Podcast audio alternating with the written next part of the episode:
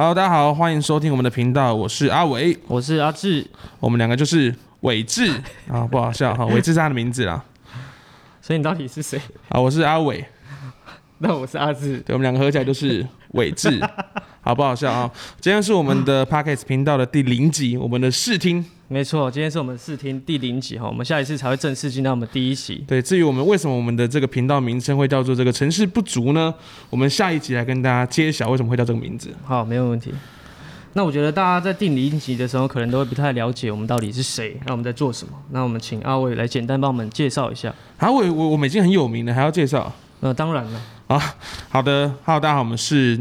城市不足哦，那我们本身呢，我们这个组织叫做逆风剧团。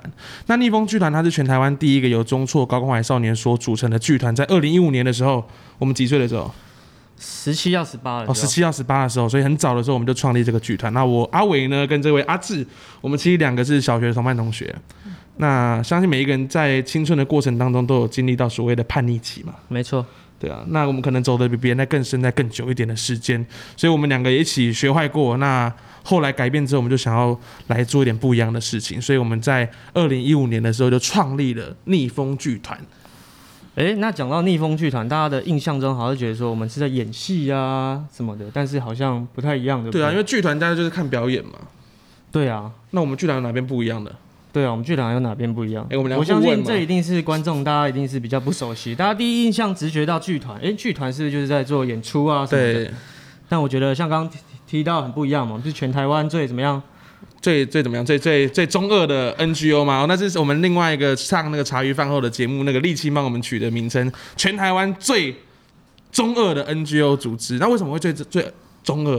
因为我们主要逆风在带的。呃，族群都是像我们以前一样有过去相同境遇的青少年，有的是可能是社会局的孩子，那有的可能是曾经有经历过法院啊，犯过一些错的青少年。那我们相信戏剧对他们来说不一定每一个人都一定要变成优秀的演员嘛，但是戏剧还很多元很有趣，我们可以让不同的青少年在这个地方里面呢找到自己的兴趣跟价值，然后每一年都能够站上我们生命的舞台去完成自己青春的第一个梦想。我觉得这是我觉得很棒的一件事情。哎，那我们除了演戏以外，其实我们还做了更多不一样的服务。我们常在说，我们主要戏剧最终对我们来说都只是一个工具，但是真正我们在做的事情是陪伴这些青少年度过他们在人生最困苦的这一段时间。对，而且演出完之后啊，他们完成的梦想不只是站上台享受那个掌声而已，而是后续他们在演出完享受了这样的成就感之后，我们要怎么样陪伴他们继续往下走那一段更艰辛的旅程？这才是我们想做的事情。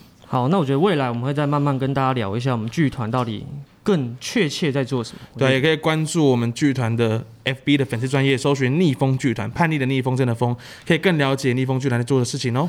OK，那我们再来回到我们的第零集，这就要跟大家解释一下为什么我们今天要开始录 Podcast 的。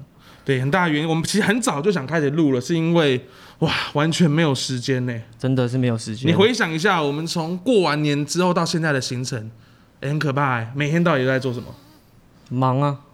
像你每个礼拜一，我们都一定定期会开例会嘛，说我们剧团的干部伙伴要来开一个例会的一个每周的一个例行的工作。那每周二呢，我们有一团要到老人中心带阿公阿妈演戏，那另外一团要到新竹的光华国中带学生做戏剧的课程。那每周三，我们还要开车到基隆带一群未升学未就业的孩子做戏剧训练。每周四。又要到新竹，我们在这次比较特别，跟故宫一起合作，我们带一群安置机构的孩子一起做戏剧的训练。那三月很很很猛诶，三月的每周五我们在做反毒剧的巡演，所以其实一直以来都没有时间好好来录这个频道。那为什么最近终于有时间录了呢？当然是因为我们的疫情嘛。对，疫情一爆发也是杀我们措手不及。在五月的时间，我们原本有两场演出要演，那也都因为这样要停摆了。但我觉得也是让我们有更多时间来好好思考一下，我们到底可以做什么样的事情，也才有这样的机缘继续来做我们原本就想要做的 p a c k a g e 的频道。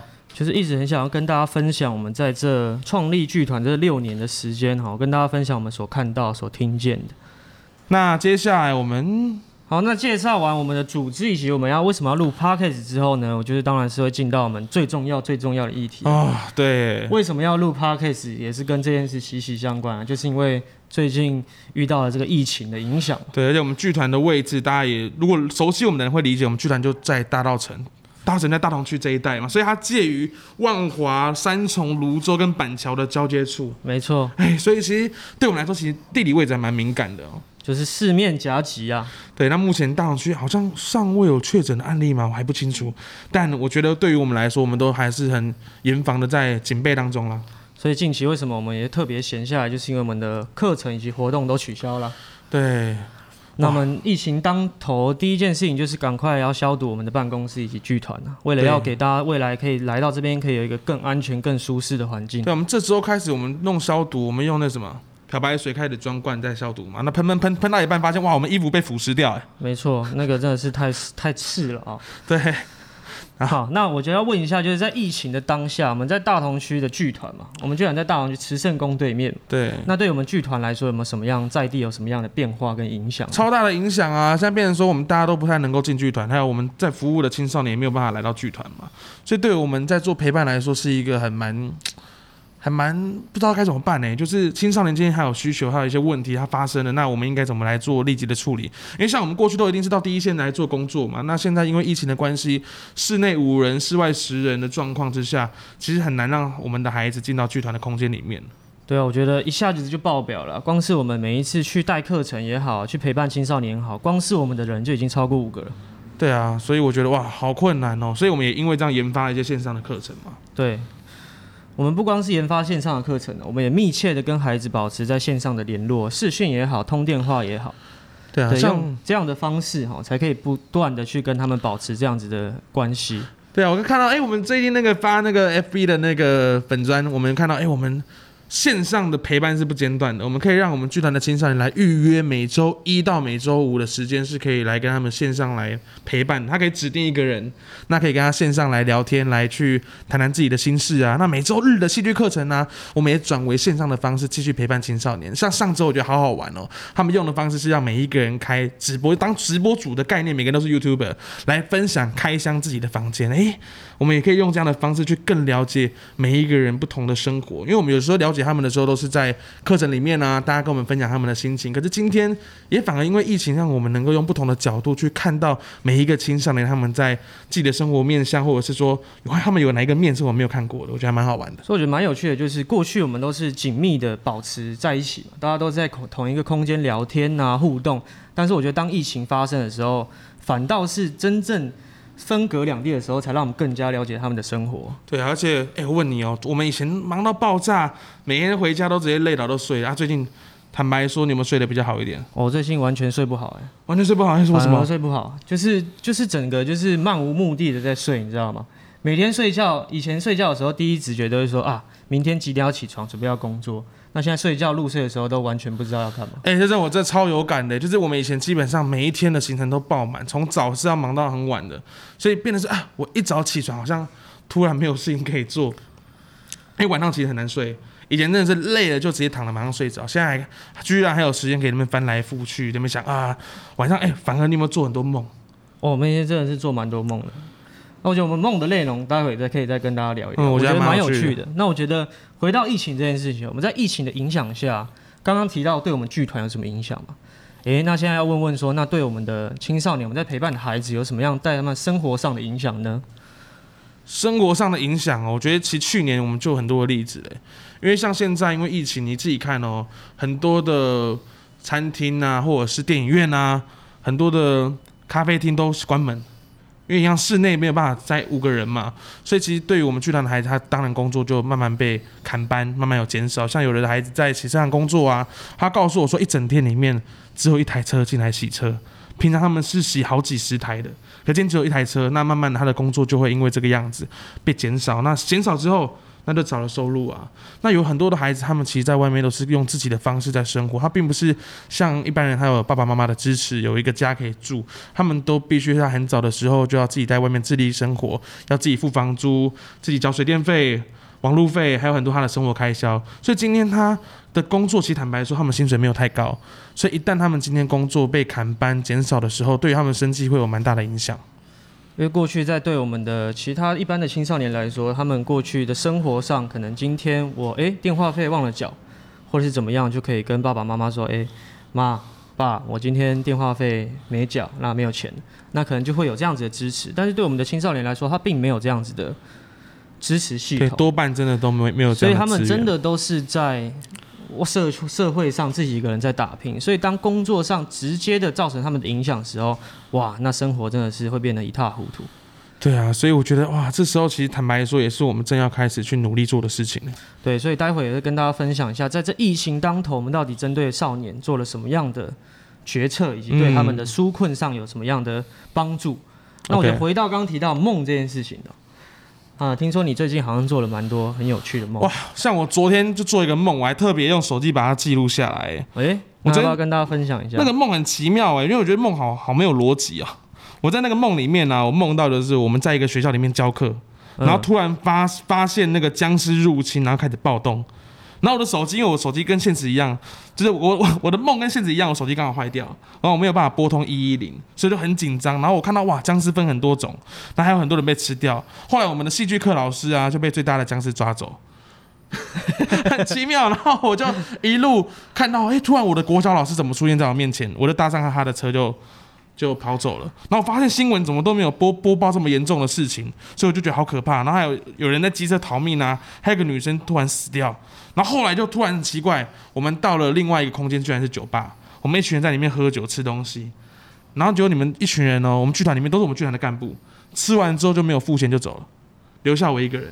那蛮生活化的，很像平常会干的事。对，然后跟更更平常会干的事一样，你知道我没有带钱，所以那个我去问老板要多少钱的时候，呃，他拿账单出来有六千多块，我吓傻，所以那时候我突然很紧张，然后到了下一幕，哎，我突然发现我前女友突然出现了，哎、然后我就看着他跟他说，哎，我觉得自己压力好大哦。你是唯一能理解我的人，我就对着他说出他的手机号码，那他说我之后可以？但但不能公布啊。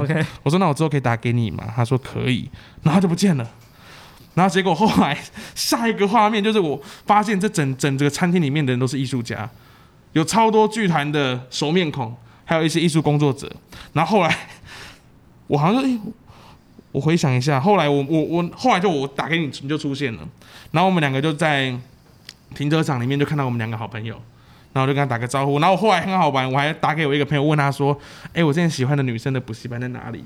就很奇妙、很诡异的一个梦啦，反正很荒唐。后来我到一个学校后面的花圃啊，然后里面老师就说整个花圃的一个什么系统被鱿鱼卡住，鱿鱼对，所以我在那边翻来覆去，再把那鱿鱼把它挖出来，哎，都很完整的鱿鱼块，这样还挖到一颗乌鱼子。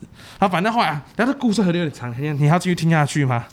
我觉得听到这边感觉哈，我们觉得我们最近的梦哈，好像真的受到疫情蛮严重的影响。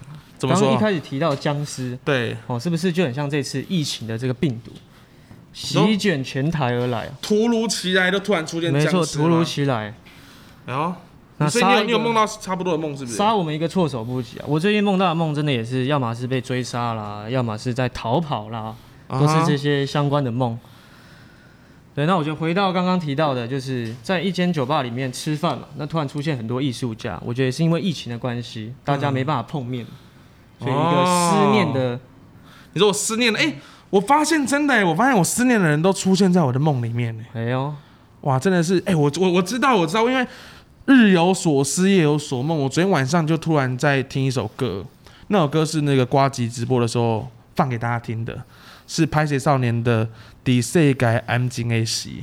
哎呦，然后我就边听边陷入那个情境里面，我就觉得哇，天哪，自己好孤单哦，自己好像哇，然后他的歌是这样唱的、哦：伫世界安静的时，我思念你；伫世界安静的时，我需要你。伫世界完结的时，哇！我听到这边的时候，你知道我眼泪都掉下来。没有，感觉可以转行当歌手了呢。谢谢谢谢谢谢。那我觉得就像这首歌一样，就像刚提到的孤单嘛，对，我相信在这疫情当头，对于我们在服务的跟陪伴这些青少年来说，他们在这个时间点里面一定也是相对孤单的，因为他们只能在一个人在家里面生活嘛。那他们工作的时候也必须要保持适当的社交距离，下班后就必须马上回到家里。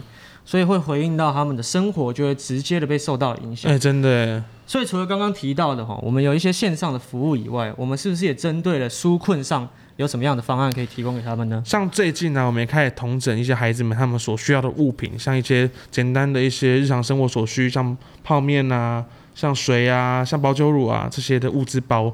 那也非常感谢在我们最有需要的时候，我们的南机场、我们钟情里的方和生里长提供最棒的资源，让我们能够在这周末就可以有防疫防疫包，是可以让孩子们拥有这些物质的。没错，这是这要再一次的感谢方里长提供我们这样的资源，能够在这疫情当头最艰困的时候，还可以提供我们青少年一个急难救助包。那我觉得这个急难救助包虽然没办法对于青少年的未来的生活有什么很大的转变，但是在疫情当头，我觉得最重要的还是必须要让青少年能够温饱。对啊，因为生存它当然一定是最必须的嘛，他他们有生存，他还能够继续去往前去做其他想做的事情啊。没错。那我觉得除了在物资包以外，我们现在也正在研拟一些我们的纾困方案，到底要怎么样才可以实质上对于现在被疫情所受到严严严重影响的青少年，能够能够改变他们的现况。没错，没错。那我觉得就是大家可以再期待一下，我们有什么样的方案可以来去提供给我们的青少年。对啊，其实反而你刚刚有没有听到，觉得我们好像疫情当下突然感觉好像变轻松，其实也没有变比较轻松哎，你反而要去研拟很多的线上课程啊，还有包含孩子他们可能即将面临失业，包含很多的孩子他们在最近他们真的鼓起勇气告诉我们说他们想要回学校念书。